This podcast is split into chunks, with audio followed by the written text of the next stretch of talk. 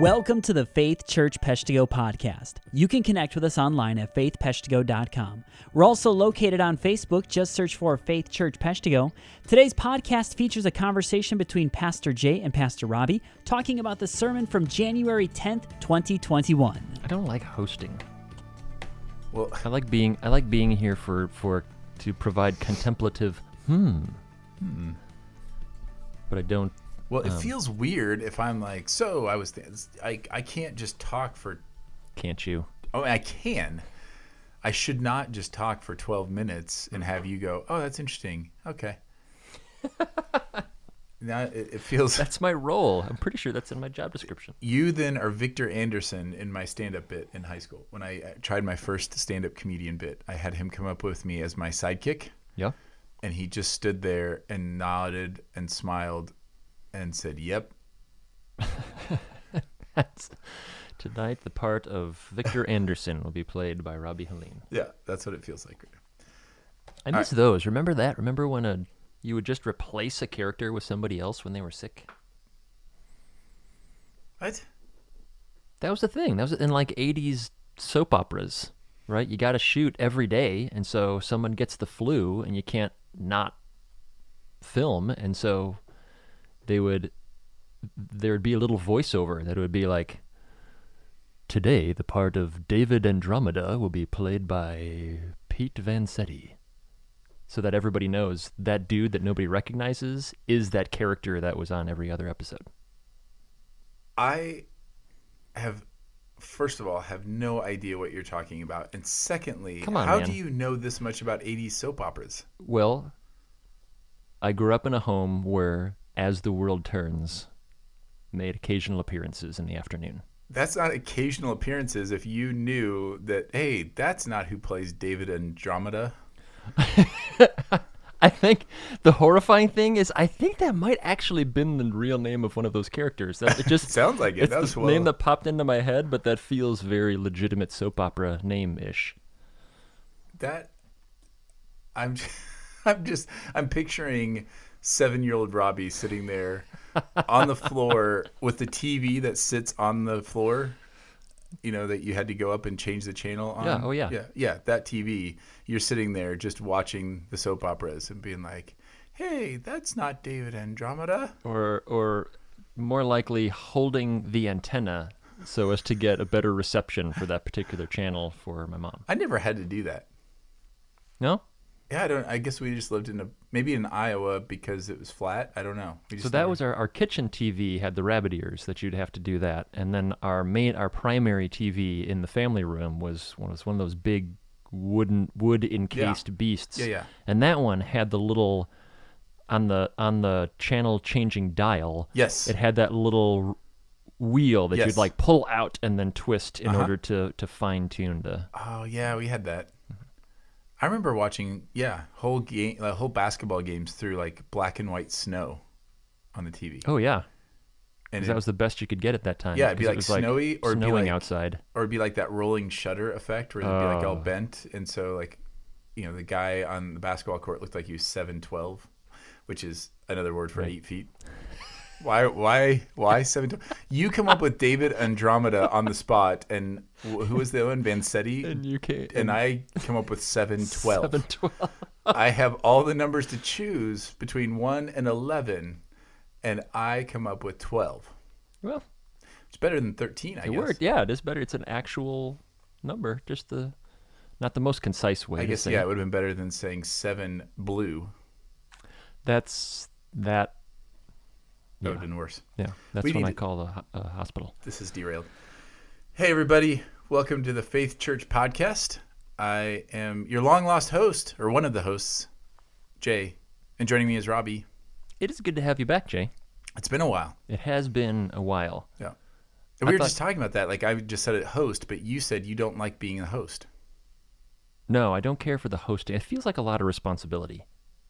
But then you also don't like talking on the podcast. That's correct. This is this is your fault for inviting an introvert to be your podcast partner. Yes, it is my fault. There are lots of things that are my fault.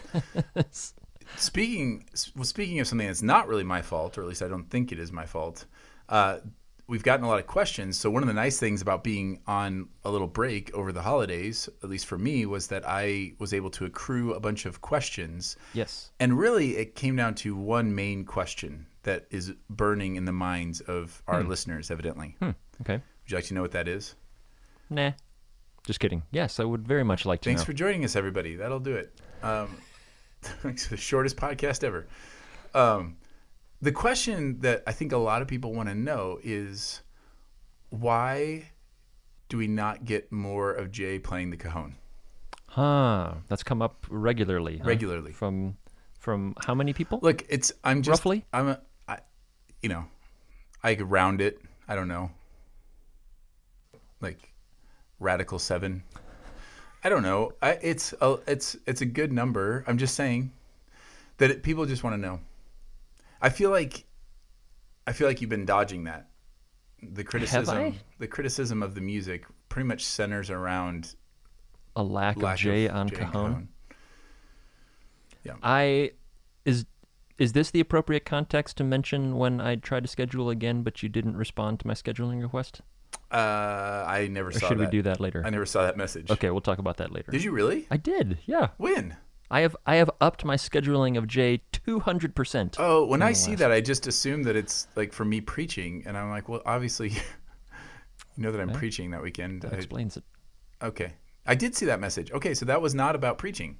No, it, you have Hmm. you have to read the next line beneath it where it says what the specific role is. That's a lot of work. And I believe the next line said rock super hard on, cajon. percussion. Oh man, I so then it is my fault that I've deprived the people Don't because deprive the people anymore, Jay. the people of our church have a fever, Robbie. The only cure is more cajon. More cajon. So, all right. Well, now that we've got that solved, Good. One down. the people. What else you got? I think that's the only complaint anybody's ever had about our leadership. So I think that pretty much nails it. I'm not sure that's valid, but let's go with it. I all right. So this past weekend, uh, had a uh, we're going through a series on um, abiding in Christ, or the passages through John 15 through 17, and we talked about abiding in the love of Christ, and that is a big topic. So it is indeed. It Yeah. is indeed. I have been thoroughly enjoying this this series. I thought. Um, it's only been two weeks, Robbie. Je- yes, two for two.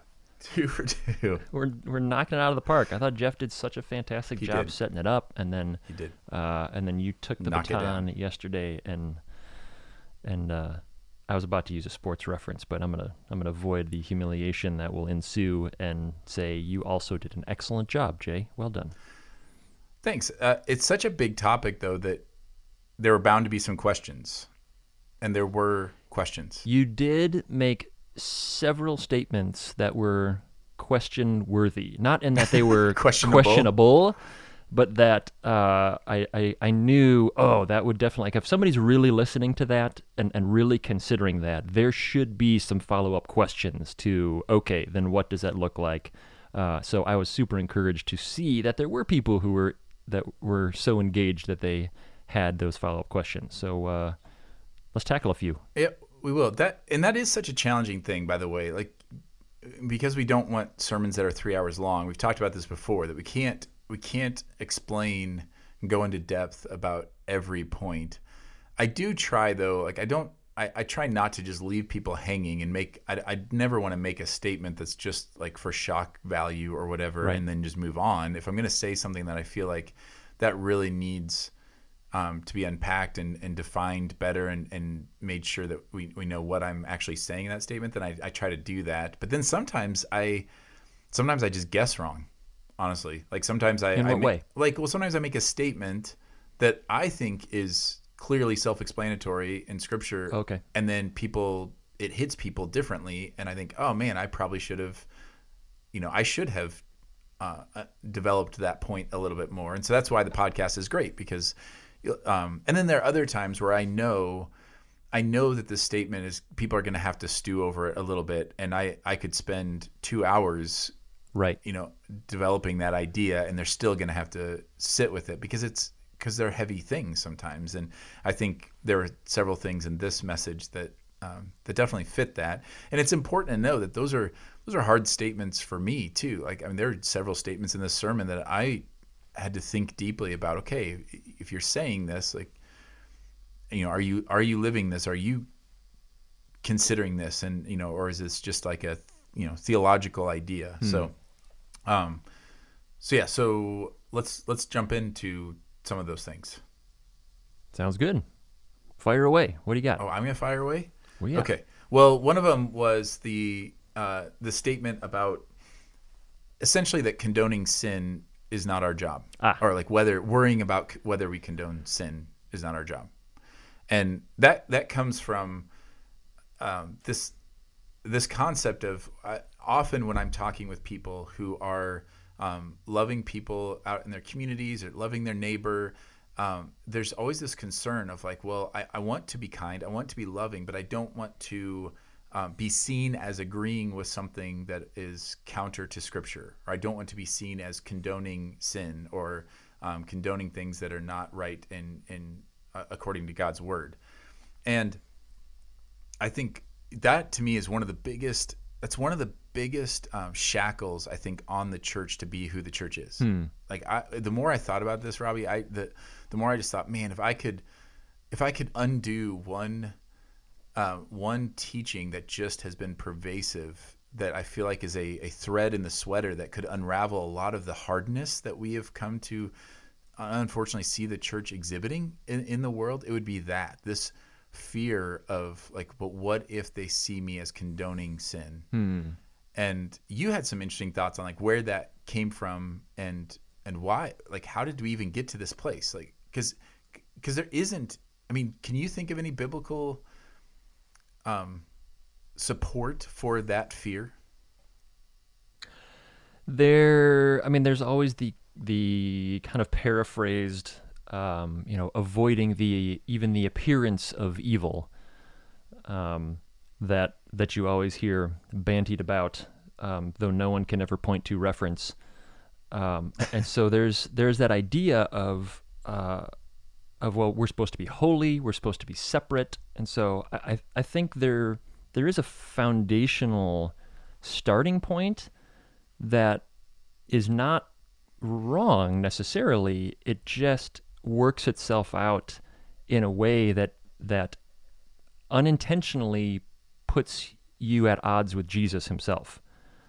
So um, so in my effort to say, well, Jesus, it says, be holy as I am holy. And so, you know, and I, I want to make sure that I am set apart from the world. I want to make sure that I don't, I don't even have the appearance of, of agreeing with, uh, with these worldly things. Um, first of all, I, I end up misunderstanding what is worldly and what is not.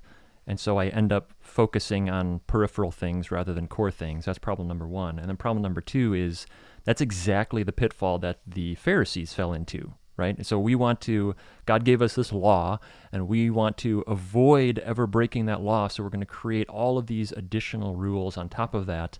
And so what you end up with is, well, Scripture says, you know, don't gamble.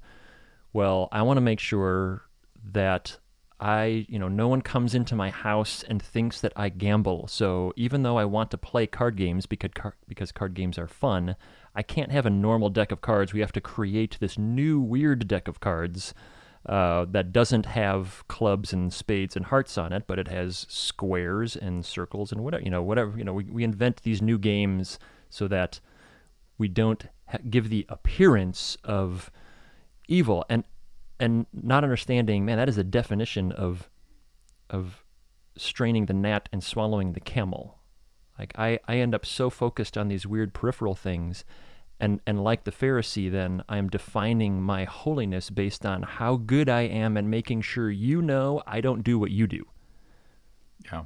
rather than jesus example of quite frankly being constantly accused of condoning sin because what is more important is is compassion and mercy and grace and, and loving the people around you and and so in order to do that he has to go to where hurting and sinful people are and then is constantly accused of because he is among them of being just like them and as you pointed out i don't ever see any place in Scripture where he says, "Whoa, whoa, whoa!" Like, just make sure everyone's clear.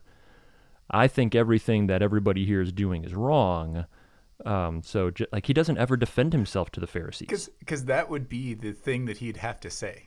Yes, Like if he if that was the stance, if we're supposed to be making stances and being concerned about whether we're con- whether it looks like we're condoning sin or not, then Jesus would have to start every interaction with any human being with just so you know that thing that you thought there 30 seconds ago was abhorrent and was an anathema. You know, like it would constantly. It'd be constant.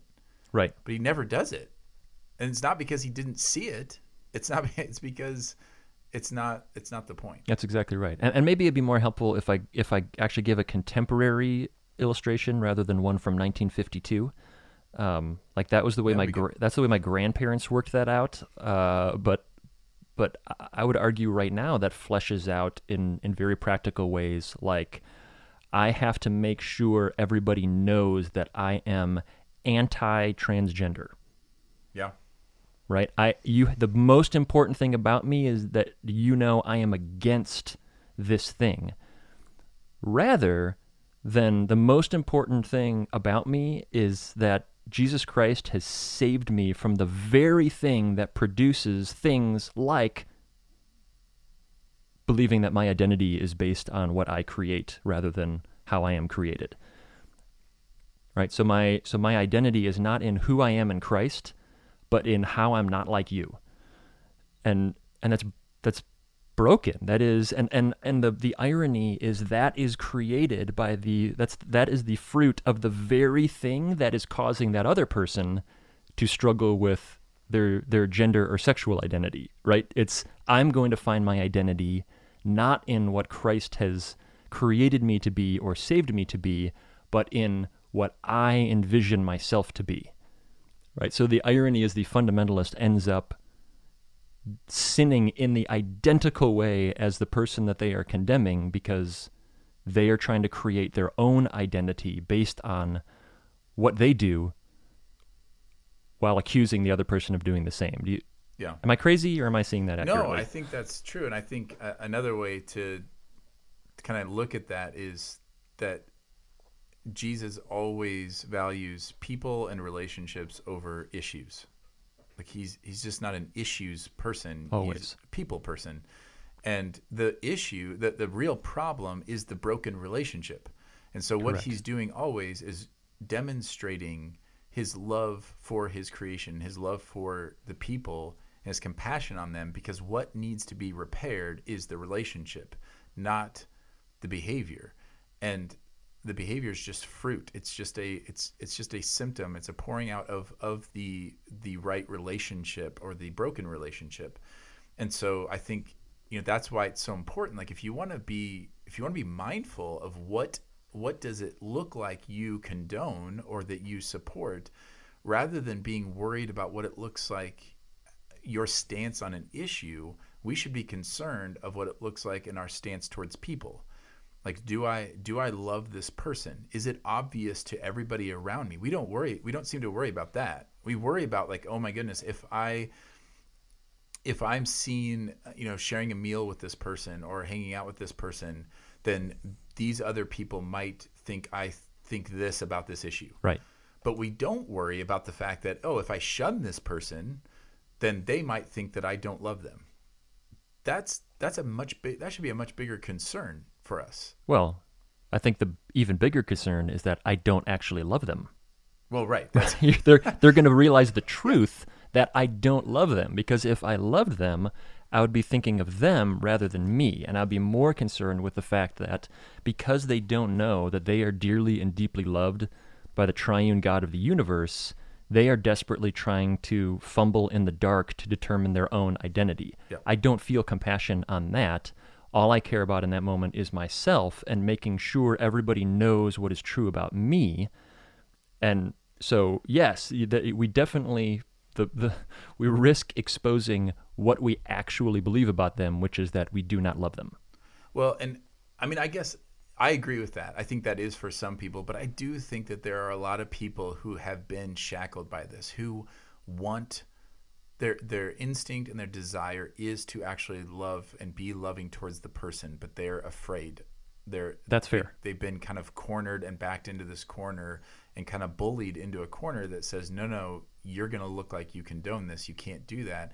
And I, I, you know, I had one person say that it was actually really freeing to to just to be set free from that burden to to realize that that's not my job. My job is not um and because here's one of the things, man, nobody cares what you condone. like, like nobody nobody Right. nobody outside the church has ever said, "Oh, Jay condones this, well then I'm going to go do it." You know, he doesn't condone that, well then maybe I shouldn't. They, they don't care. And that that never will speak to anybody, but um but you know, on the flip side of that, like I think not only should we con- like be concerned about what does it look like, you know, th- whether we're loving people or not, but if there is a place to be concerned about condoning sin, it's in the church. Correct. And so the other thing that that just if we really just stopped and looked at it, we are so concerned about how those outside of the church will interpret what we condone or what we don't. And we have zero concern about what those inside the church would see as us condoning or hmm. not. I think of things, simple things that are uh, pervasive and destructive, like gossip. yeah. And how often, how often do we in the church participate in gossip or at least sit there and, and not say anything when fellow Christians are disparaging someone or causing division and we don't say anything because we don't want to be judgmental or offensive. And we don't even realize how backwards we have that. Paul is explicit. You want to be judgmental and offensive? Do it to people inside the church because that's what's more important. It's the integrity of, of this this body and this family of pursuing Jesus and demonstrating the seriousness of following Jesus, not placing that yoke on someone who doesn't know Jesus or or love Jesus or follow him. Hmm. I mean, do you think there's a at least part of that is fueled by like there is there is comfort in feeling like, well, I would never sin in that way. But but challenging you in in a sin that I also fairly regularly do, I feel a little less comfortable Yeah. in doing that, right? Like I've got I've got nothing but grace for you in that particular sin because well, I mean I even I do that, so obviously that can't be that big of a deal if I even do it. Yep. And and and there's this there's a comfort in the separation of but I would never do this other thing and therefore I need to make sure everyone knows how wrong that thing is because there's a there's a safe distance between me or at least I believe that there's a safe distance between me and that thing. Yeah, that's. I mean, that's why I brought up. That's why I used as an illustration, uh, wealth.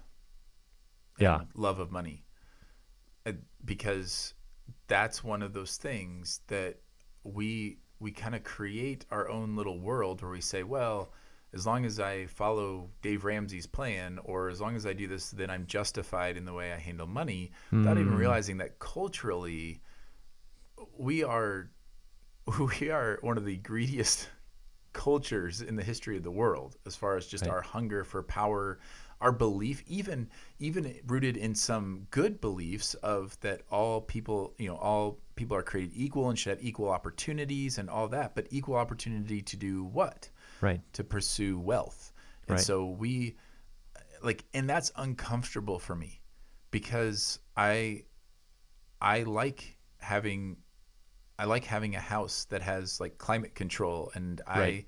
Like eating at restaurants um, when that was a thing when people used to be able to do that and I like that? I remember that. I like going on vacation. I like doing these things, and so I, it's scary. I can empathize with people where I say, if I call you out on your gossip, I also have to deal with my gossip. Correct. But if I just point out this thing out in the world that I've never had a temptation to do, um, then, you know, like, gosh, well, I was thinking, there are other things I was thinking in my mind, like, um, that that we just have to be careful of that that we that we have to be honest about those things and be willing to have some of those conversations so absolutely i think that think that is fair. a, I think that that is a very real thing but if we love one another then we will we'll ask those questions and we'll walk through that Yeah. and um, and then that will help us in loving others because we'll realize like ah this this is painful like what is it like to be a part of a culture that has told you your entire life that this is normal and this is good Yeah. how easy is it to just flip a switch and say oh wait no that's not right when we Right. aren't even empathetic about that because the bible is very clear about how god feels about gossip and how god feels about division Yeah. and how God feels about being unloving towards your neighbor. And yet we justify all of those things all the time. Even even to the point of claiming that they are the most biblical approach. Yeah. Like the most biblical response. Yeah. Yeah, that's that, that's man, that's So that's alarming. I, I feel yeah, that is alarming. I want to get to the other ones though. So like let's let's move on. Maybe we can come back to that one at some point I if do. people have One, one, one- if oh. I can, if we can transition, one, one thing that you said earlier that I just I wanted to, to, it, it brought to mind a scripture, and so rather than ending Oh, yeah. this p- portion on your and my okay Robbie, you profundities, you, you mentioned earlier, you know, why why are we so so concerned about what what other people think about what I what I am against or what I stand for, and, and I immediately went to my my head goes to Galatians one, Hmm. right? So where where Paul lays out s- several rhetorical questions in a row, and in, and in verse ten, for for am I now seeking the approval of man or of God? Am I trying to please man? If I were still trying to please man, I would not be a servant of Christ and and the, the two things that struck me there are are this idea of am I trying to please man or am I trying to love man? Because those are two very different things. I will do overtly unloving things in my effort to keep you happy with me, right? Or or to make sure that you think a certain thing about me. So there, I, I see a, a, a real distinction between seeking the approval of man and seeking to love man. Um, al- also, it's it's fundamentally selfish, right? One of them is about what I give, and the other is about what I get. Um, which then Paul sets in direct opposition to Christ. That if I am doing the one, I cannot be serving Christ. Like, and I just don't often enough view them in that degree of opposition right? I view it as, Right. you know, I'm not serving Christ as effectively as I could when I'm struggling with pleasing man rather than than Paul's very binary black and white distinction here of if I am pursuing the one, I am rejecting the other. And and I Which it also says about money, which is Yes. why I bring that up. So Yes. you, you right. it's this this thing of like yeah it's not a it's it's not like okay i gotta keep growing in this away from this it's when i'm facing this i am in direct opposition Right. to christ if my goal is enriching myself, I am in direct opposition to Christ. And and that is a very hard truth that we need to wrestle with what that looks like in our context, in in the richest country in the history of humanity. Like that's that's a big deal and we got to figure that out. yeah maybe we'll maybe we'll discuss that on a different podcast that's a good idea for a different one i, I do want to uh, another question that came up was i made i made this statement i knew was gonna okay This- oh yes. do you know what i'm talking about I I'm a, I can guess. Can I guess? sure go ahead go. Uh demons tell the truth. yeah Yeah. that's a fun one I- That is a fun one. Okay, so I do want to be careful about this though, because someone said, "Well, you said that." So I made the statement that in Scripture, the only two entities who are always speaking the truth are Jesus and demons. Now, first, Robbie, I would ask you: Do you agree with that statement, or do you feel like that was an oversimplification or an unhelpful? I don't know. W- well, I'll be honest. When you said it at first, I definitely had the, mm, well, is that? eh," But I, I definitely believe that there is a way that you can say that that that is true. I mean, and, and I said Scripture. I misspoke here. In the sermon, I said the Gospels. So in the yes, Gospels, that's true. You said you said in the gospel. in the epistles and other places there are lots of people who speak truth but as far as people characters in the gospel narratives who speak. Right. The disciples are often saying things that are off the wall and batty. Um, clearly, the Roman authorities and the and the Pharisees and the Jewish leaders and uh, they're they're saying Right. things that are off the wall. Constantly being corrected. Yeah. But it it definitely is it, it definitely stands out that even even in the temptation in the desert, Yes. Jesus' response to Satan is not no what you said is wrong. Nope. His rebuttal is always what you said is incomplete. Because it can't be wrong because he's literally quoting scripture Right. every time, right? So when the demons cry out, "You are the son of God," that's that's a fact. Right? Nobody around him including his disciples understand that, but the demons know precisely who he is, so they're speaking truth in that. Satan is quoting scripture to Jesus, so he is obviously speaking the truth in that. Um, so so how then how then can he speak the truth and yet be the father of lies? Right.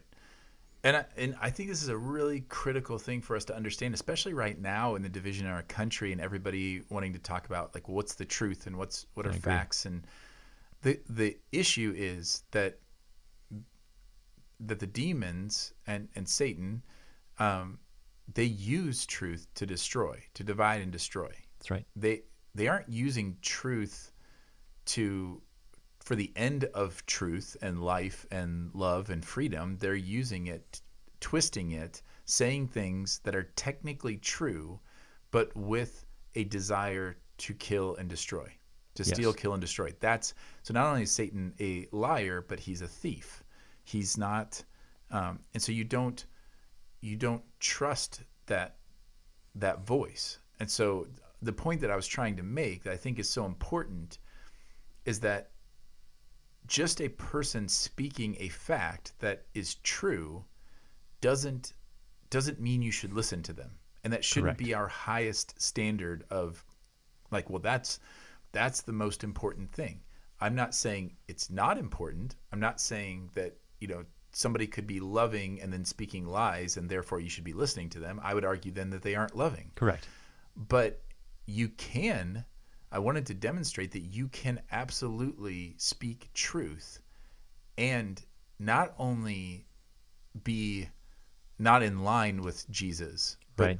absolutely 100% opposed to jesus That I think that is a very difficult concept for us to grasp practically, right? Even though there's there's evidence throughout scripture, Old and New Testament, I would argue, and even though James explicitly says like, "Oh, congratulations, you believe this doctrinal truth." So do the demons, uh, but they obey it. So technically, they're better than you in that regard right um, like so and and i would argue that that therefore that means uh, that a a demon can be doctrinally accurate because they know script they understand it they are living it like they understand true doctrine better than we do because they don't see through the mirror dimly in the way that we do the, Right. the issue is that uh,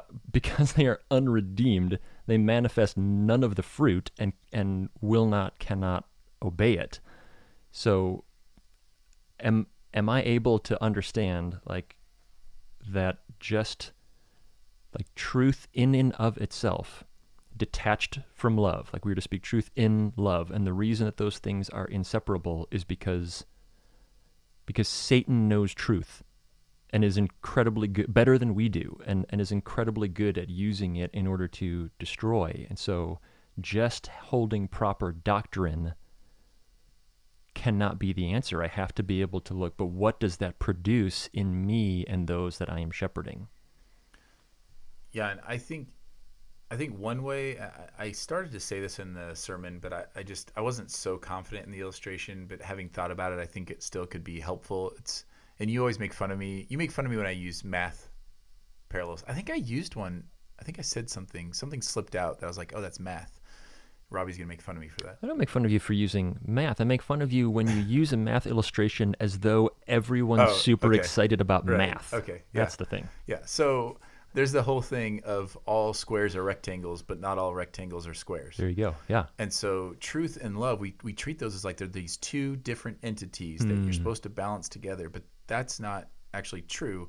Um, ironically, that's not true. The um, you can have truth without love, but you can't have love, real love, like Christ honoring, honoring love without truth. Right. That's Like, good. So it's that's the thing that I wanted people to really get is that love is at the head of that stream. It's it's not um, it's not truth because you can someone can speak truth and be unloving. Um, but if you if you love someone, if you are loving towards someone, then you won't lie to them.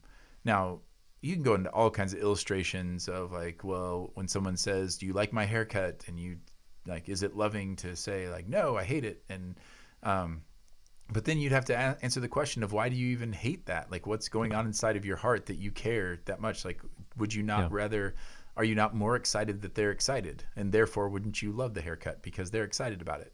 Any of those things. Anyway, that's. A, I just went down that road for for no reason. That was not helpful, but I think this is really important because what I hear a lot, especially in the evangelical church, is that truth is more important than anything and I listen I, I listen to the voices who speak the truth. And I just want to hmm. say hmm. be careful of that. Yes. That should not be the first question you ask. The first question you should ask is are they loving? Right. Are they bearing fruit keeping in the with the spirit? Because that is the question Jesus tells us to Yes. ask. That's not what Jay Right. is telling That's you right. to ask. That is what Jesus tells us to ask. And and if because he knows if he said the other, if Jesus said, is what they're saying true? That's the most important thing. Jesus is smart enough to know I'm basically handing you over to Satan. Right? Right. Because he's going to use that truth to distort and mislead you. The answer is does does it does that is is that truth manifesting itself in the fruit that only the spirit of God produces because if it isn't then it's not of Christ. No, and it's, It's just not. No matter how true it is, it is not of Christ. right. And we have to and, and we have to get past like a four year old understanding of truth and lies, Yeah, right? Because right. Satan is father of all lies, but he's a deceiver. And deceivers, good deceivers, use truth Correct. to deceive. That's that, that's what they do. Like very few you're not a very good deceiver if you just come up and just tell people flat out lies that are clearly provable in, in you know as as false. You you manipulate truth. Think about the, the garden. You know, the serpent doesn't overtly say things like he's he's just deceiving. Um, but the whole thing is he's a liar. He's promising something. What makes him a liar is that he's promising something for your good, but it's actually meant to destroy. Yeah. That's that's the black and white lie of Satan. He'll use all kinds of means, including just deceiving and twisting truth.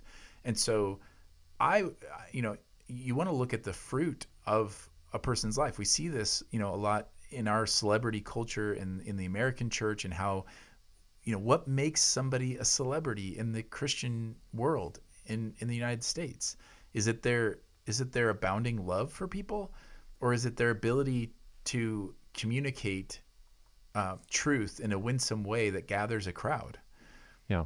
now, some of those people are loving. I'm not saying that just because you can communicate truth well means that you're unloving and shouldn't be trusted. That's not what I'm saying.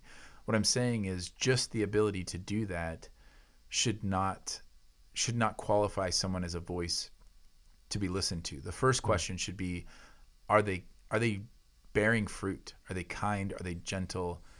Are they uh, are they selfless? Are they are they humble? If they're not those things, then we shouldn't be listening to them. No, if they are devoid of the fruit of the Spirit, that should be a red flag, regardless Because of the Spirit is the not in them. they're communicating. Right. If the Spirit is not in them, then don't follow them. Like. I, I don't understand. And I know it's hard. Like I remember there was a pastor not too long ago, a, a well-known pastor who had a uh, who fell from his position, and and it was all these things that people people who were close to the situation said we've always known this there was always this arrogance there was a lack of fruit and uh, Yeah. of the spirit but he was such a good communicator and Right. a good communicator of truth and knew the bible really well and so so many people glossed over those things because of that and it was to their own peril. Like it was to their own destruction. And and we've we've had to you know deal with that a, lot in the church and we have to be mindful of that. We have to be we have to be thinking and considering okay the voice that i'm listening to uh, is is it a is a voice of of love and of the fruit of the spirit? If so now you go to the next phase of like okay and is their understanding of truth? Like does it is this biblical? And i'll give you an example too like the number one compliment that people mean as a compliment to me is that that they appreciate about the preaching here is that we preach the truth. And i do appreciate that. Yeah. we do we obviously strive to preach the truth.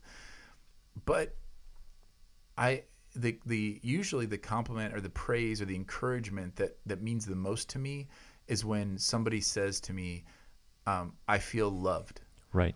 I feel like you're loving me as you're saying Yeah. you're saying hard things or you're saying these things you're pushing on and and there's conviction but I feel but I feel loved by it like Hmm. that's that good. that matters because Yeah. if I ever start preaching in a way that convicts but doesn't make people feel loved Right. you know or understood or empathized with well then I'm I'm wrong And and make them more equipped at loving others. right Yeah. then we're then we're wrong so i think so that's probably that's probably man there's there's a lot of there's so many things that we could be There is there is a lot in that, man. And and what just popped into my head, and you can this is we, we talked about whether or not we should how transparent it's okay to be in the podcast. I'm throwing this out here, uh, open to correction. So this is just popped into my head like 11 seconds ago. So correct if you think this is garbage, but um, like is it is it too hyperbolic to say if if the statement could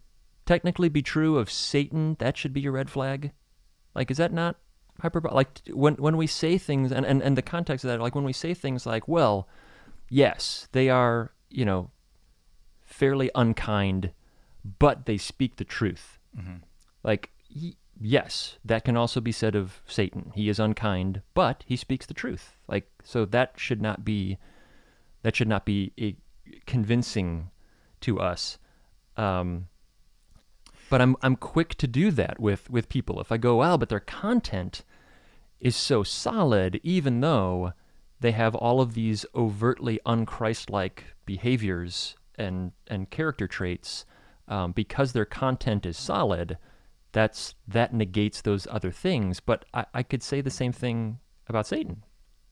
yeah i think i mean i i think that i think that yes that'd be my short answer would be yes i would also say though that the flip side of that is true that satan often um, presents himself in scripture as an ally i mean that's, that's always, that's- I always, mean, right? And then right, and, until you realize, wait a minute, everything that you just said is actually feeding division and condemnation. So if you say yes, they, he speaks the truth, he's really quick to condemn other people and is really excited to create division within the body of Christ. right But he speaks a lot of truth. I go, well, that's what Satan wants to do. Like so again, so if it's true of Satan, right that feels like that should be a bigger red flag than it often turns out to be in these discussions, I feel. Yeah, and and what I'm saying is that I think though on the other side when we say this is why we'd say well even if somebody is kind, well then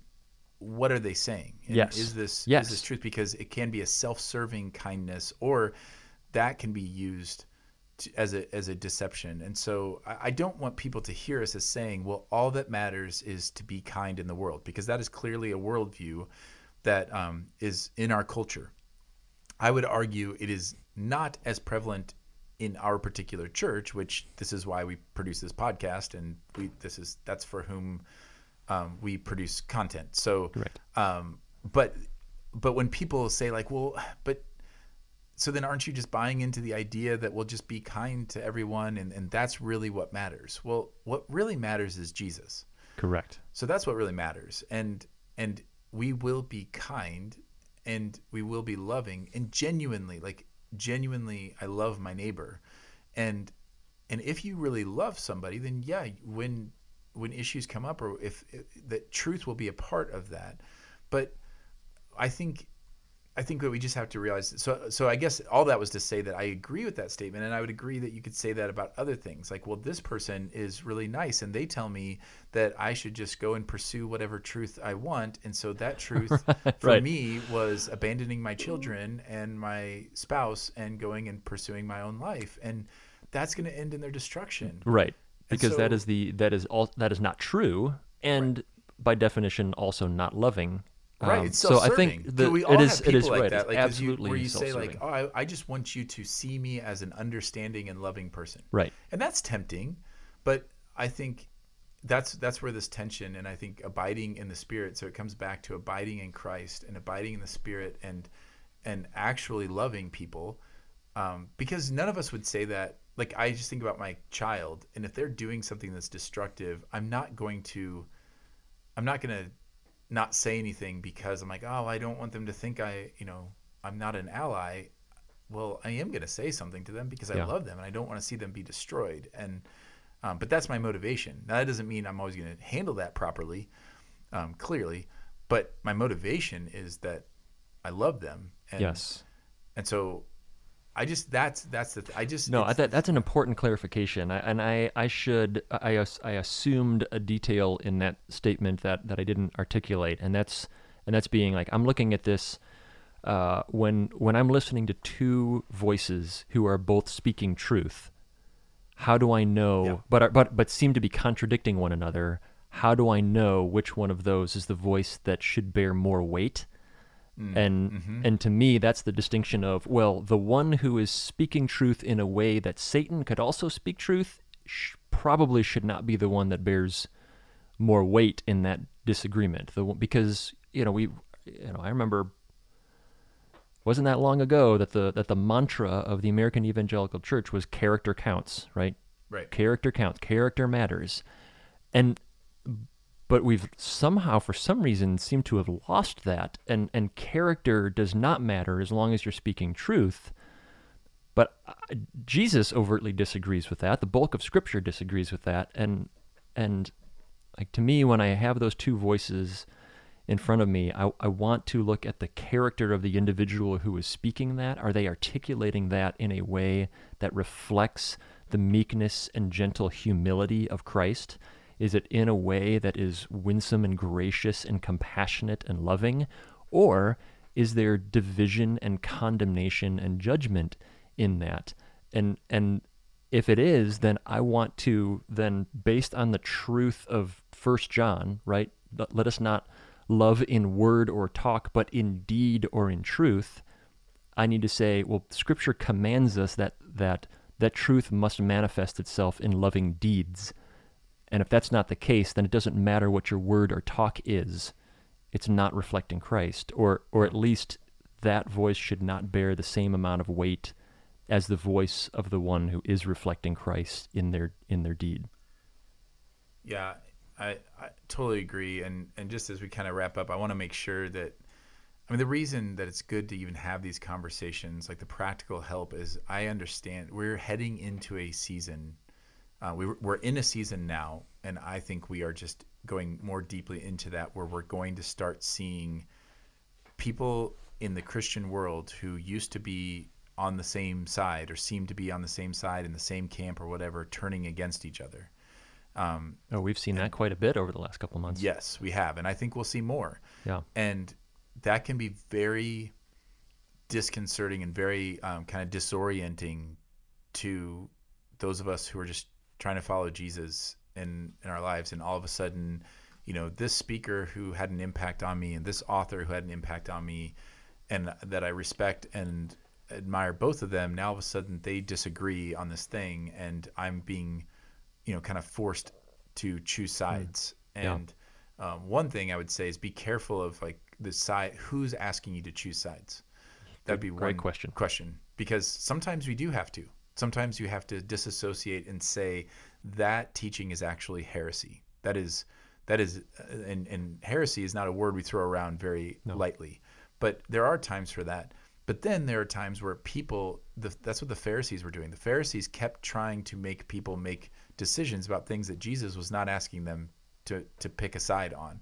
There was a point where Jesus asked to, to pick a side, but it was mostly the Pharisees who were constantly trying to pit people against one another. And so be mindful who's asking you to pick a side. Um, you know, right now we've got that with the, I mentioned the watchdog sites on, on Sunday morning, but that's where you go to what's what's their motivation? You know, that that we have people in our culture who are making a lot of money off of causing division in the church. Just flat out. Their their whole thing is they are capitalizing on division in the church. It is to their advantage, their personal gain that they cause division. And I don't think I could possibly state with more certainty how um, how displeasing that is to God. Yeah. if you think about how does Jesus react to those who, for personal gain, put stumbling blocks before others in knowing God, it's not positive.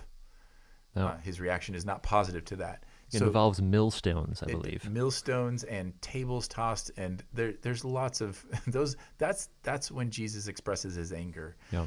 and um, it's never to those outside of the faith. It is always to those who claim to be a part of the faith, but actually mean for destruction and division.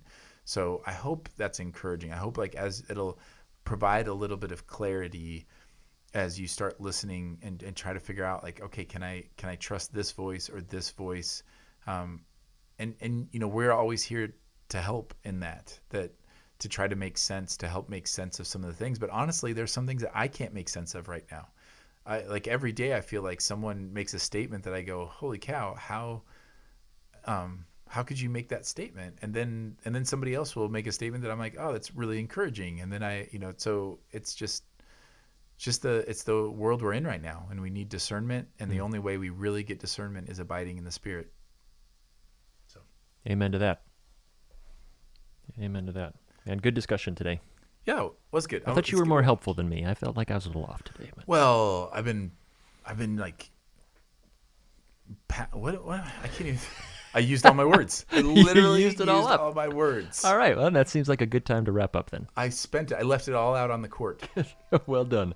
Well done. Thank you so much for listening. Uh, if you have any questions, we always love hearing those. This entire podcast was based on listener questions, and so we take those seriously. We we relish the opportunity to be able to study those and wrestle with that and respond to you guys. So please um, send those send those in by email or catch us on a Sunday morning and, and let us know. Uh, and we are just grateful for uh, your trust that you would tune in and uh, and pray that you are encouraged and blessed by uh, whatever little that we have to offer. Grace and peace, church.